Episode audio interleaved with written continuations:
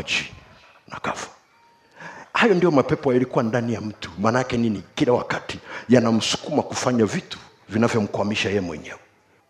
Yalikuwa ndani ya mtu. Anakimbilia kufanya vitu lakini ni vya kumkwamisha yeye mwenyewe. Maana wali- waliteremka kasi wakaenda majini wakafa. Hayo mapepo yalikuwa ndani ya mtu. Ndicho alichokuwa anafanya ndani ya mtu. Yanamsukumia wazo la kufanya. Linamharibu ye mwenyewe linamkwamisha jumla. Ndio rahisi saa ingine unaanza kusikia mtu anasema huyu bwana tuna shida gani? Tumelea huyu mtoto nilifikiri akili anazo kumbe hana. Ukishasikia lugha namna hiyo ujue anajaribu kuzungumza kwamba akili hazifanyi kazi inavyotakiwa. Kwa sababu hakuna mtu ambaye hana akili. Maadamu una nafsi akili unazo lakini kuna namna zinabanwa. Bwana yesu asifiwe. Bwana yesu asifiwe. Bwana yesu asifiwe. Haleluya haleluya sasa cheki katika mazingira ya namna hiyo kila mtu amemkatia tamaa. Najaribu kufikiria ndani ya yesu maana maandiko anasema alikuwa hafanyi neno lolote isipokuwa linalomwona baba akifanya. Anafanya mapenzi yake ili aweze kuyakamilisha. Kwa hiyo inamaanisha alipokuwa anasema tuvuke ng'ambo aliuacha mkutano mkubwa kabisa alafu akaingia kwenye boti anaenda ng'ambo wanafunzi hawajui kitu wanachofuata. Lakini roho mtakatifu alikuwa anajua kwamba kuna mtu ambaye yuko makaburini hapati hata msaada hakupelekwa na watu kwa yesu. Maandiko yanatuambia yesu alipofika akaanza kukemea kwanza ndio maana yale mapepo yalipiga kelele tuna nini na wewe? Na maandiko yameandika kwa maana alianza kuyakemea. Yesu mwenyewe alimfuatilia moja kwa moja. Yule mtu akupelekwa na mtu kwenye mkutano kila mtu amem- amemwachia. Kulikuwa na mkutano ng'ambo ya ziwa. Boti zilikuwekwa watu walikuwa wanaenda. Hakuna mtu aliyembeba. Hata ndugu zake hawakumbeba. Wamemwacha. Oh nisikie mtu mungu. Unaweza kawa uko mahali ambapo kila kitu kwenye maisha yako kimesimama na hakuna mtu anataka kukusaidia. Lakini niko hapa kukueleza neno la bwana ya kwamba yesu atavuka ng'ambo na atakuja akufuate na wewe ili aweze kukutembelea. Haleluya haleluya haijalishi maisha yako yako ma, mahali pagumu kiasi gani kama vile makaburini. Yesu atakuja mwenyewe. Haijalishi hujakaribishwa kwenye mkutano yesu atakutafuta. Oh bwana yesu asifiwe. Haleluya haleluya.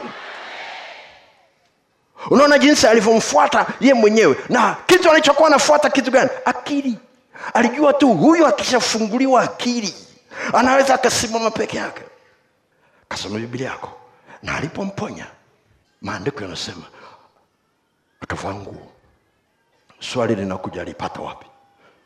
Alipata wapi? Kwa hiyo inawezekana kabisa si nguo zote alikuwa na chana ila alikuwa navua kabisa. Kwa sababu bibilia haituambii kama kuna mtu pale wa kijiji aliyemletea nguo. Yesu hakuja na nguo. Bibilia haituambii yesu alimsaidia na nguo wala wanafunzi hawakumsaidia nguo lakini maandiko yanasema kijiji kilipokuja walimkuta amevaa nguo. Wale wafugaji waliokuwa pale walipoona nguruwe wameingia kwenye maji wakakimbia kwenda mtaani na kupeleka taarifa. Nguo kapata wapi?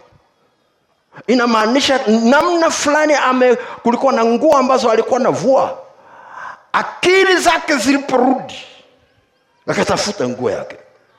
Haleluya haleluya haleluya haleluya unajua akili zikifanya kazi jamii itakupa heshima hata kama hutaki. Itakupa heshima tu.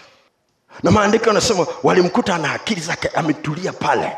Na wanasema kabisa walipomwona yule ambaye alikuwa na pepo katulia na nguo zake na ana akili zake biblia nasema wakaogopa sana. Wakamwomba yesu ondoka huku mtaani kwetu na yesu hakubisha boti ilikuwa inamsubiri hapo akaingia kwenye boti akarudi ng'ambo. Wale wakule walikuwa wanamsubiri akaendeleza mkutano. Kafuata mtu mmoja mmoja tu. Kwa hiyo mungu anaweza kuwa ameleta hii semina kwa ajili ya mtu mmoja. Na inawezekana ameleta hiyo kwa ajili yako au kwa ajili ya familia yako. Kisikusumbua umati wa watu kikusumbue yesu amekutembelea haja kutembelea bwana yesu asifiwe ukisoma kwenye bibilia kuna watu walikuwa ambao walikuwa wanajua habari za yesu. Wakisikia yesu yuko anapita walikuwa wanaleta wagonjwa wanaleta wagonjwa toka sehemu mbalimbali ili aweze kuwagusa. Lakini sio huyu huyu hakupata huo msaada. Mi sijui labda kwa jinsi ya kibinadamu kwa sababu alikuwa anapiga anakuwa ni mgomvi na vurugu na kila kitu. Inawezekana kila mtu alifika mahali anamwogopa. Na inawezekana una mtu wa namna hiyo nyumbani kwenu ambaye unasema amekuwa tu mwili lakini akili yuko kama mtoto tu. Hakuna kitu kinaendelea hapa. Mnakaa kikao ndugu. Unasema hivi kweli tuna uhakika huyu mwenzetu ana akili timamu? Hivi ni vitu watu wengi sana wanaozungumza sikutaka kwanza na hili somo.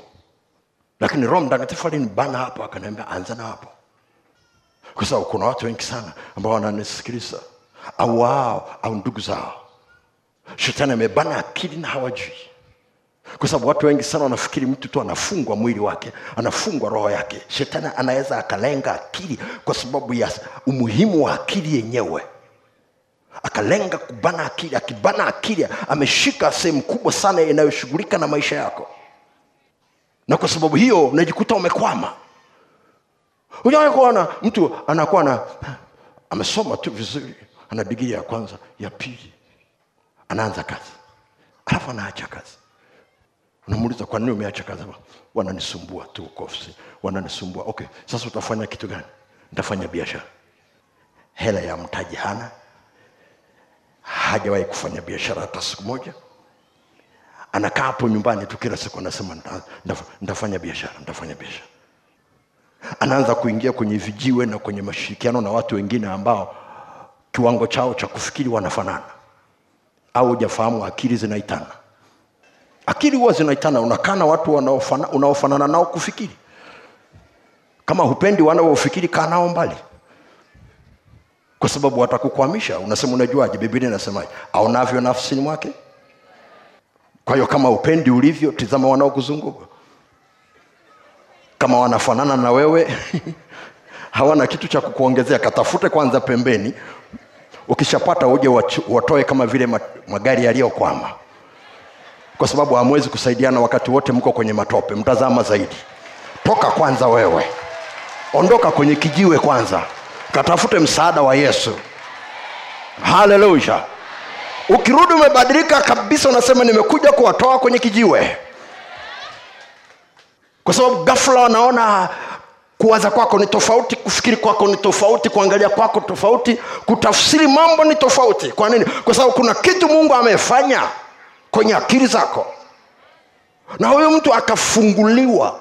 Na alipofunguliwa maisha yake akabadilika na saa ingine unatamani ungekaa uzungumze na watumishi. Kwa sababu saa ingine unatizama. Huyo moto ulikuwa mkali sana. Alitaka kumfuata yesu saa hiyo. Hajaga kwao kasoma biblia yako. Inasema akataa kumfuata yesu "Ah, ah, kwenu. Rudi kwenu. Waambie huko kwenu mambo makuu ambayo mungu amekutendea. Maanake kaanze ushuhuda nyumbani.